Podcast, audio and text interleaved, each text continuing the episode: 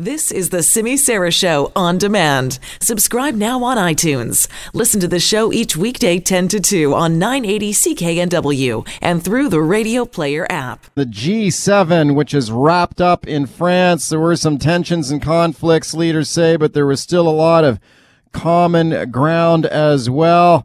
Let's listen to this report from Abigail Bimmen.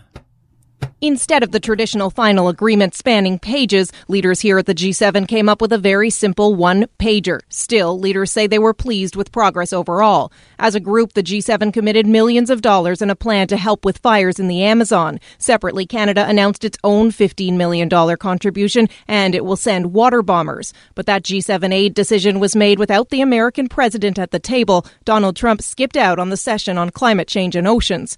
And the leader who has caused the most discord is the one who sets the agenda next. The United States hosts the G7 in 2020. Abigail Bimmen, Global News, Biarritz, France. All right, as you heard Abigail mention there, Canada is offering $15 million in funding to help fight the wildfires currently raging in the Amazon. Prime Minister Justin Trudeau says it is urgent that action is taken now to protect the rainforest.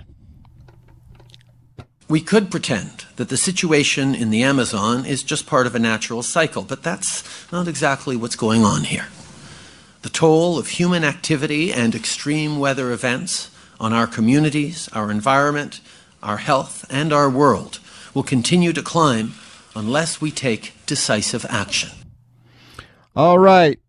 Justin Trudeau speaking at the G7 in France. Also in his speech, Trudeau covered a number of other topics. He reiterated his stand that Russia would not be welcomed back into the G7 by Canada. Canada does not support Russia's reintegration to the G7.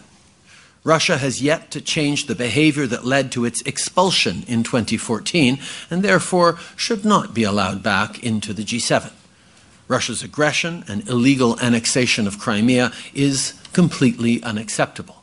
Canada has and will always defend Ukraine's sovereignty. All right, Prime Minister Justin Trudeau speaking at the G7 there. The federal Liberal government, meanwhile, has launched a Choose Forward as the federal Liberal Party here. Or is the government? Has launched a Choose Forward here as the election campaign slogan. An official campaign theme is stamped on a series of national ads featuring Prime Minister Justin Trudeau. They're beginning to air this week on TV. Here's a clip. The Conservatives like to say they're for the people, but then they cut taxes for the wealthy and cut services for everybody else. In October, we've got a choice to make. Keep moving forward and build on the progress we've made, or go back to the politics of the Harper years. I am for moving forward for everyone. Oh, taking a shot at Stephen Harper there. Oh, okay. This is kind of interesting tactic here from Trudeau here. Not going after Andrew Scheer, bringing up Stephen Harper. What an interesting tactic there. The federal Liberal slogan for this campaign, Choose Forward here. That's their election campaign slogan. What do you think of that line? What do you think about Choose Forward as the Liberal campaign theme and slogan here?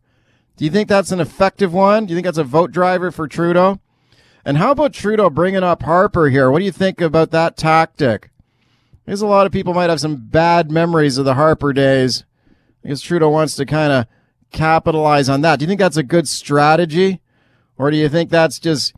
He's talking about choosing forward or going forward. Why is he going backwards talking about Harper? You think that's kind of, I don't know, contradictory? Phone me on the buzz line here.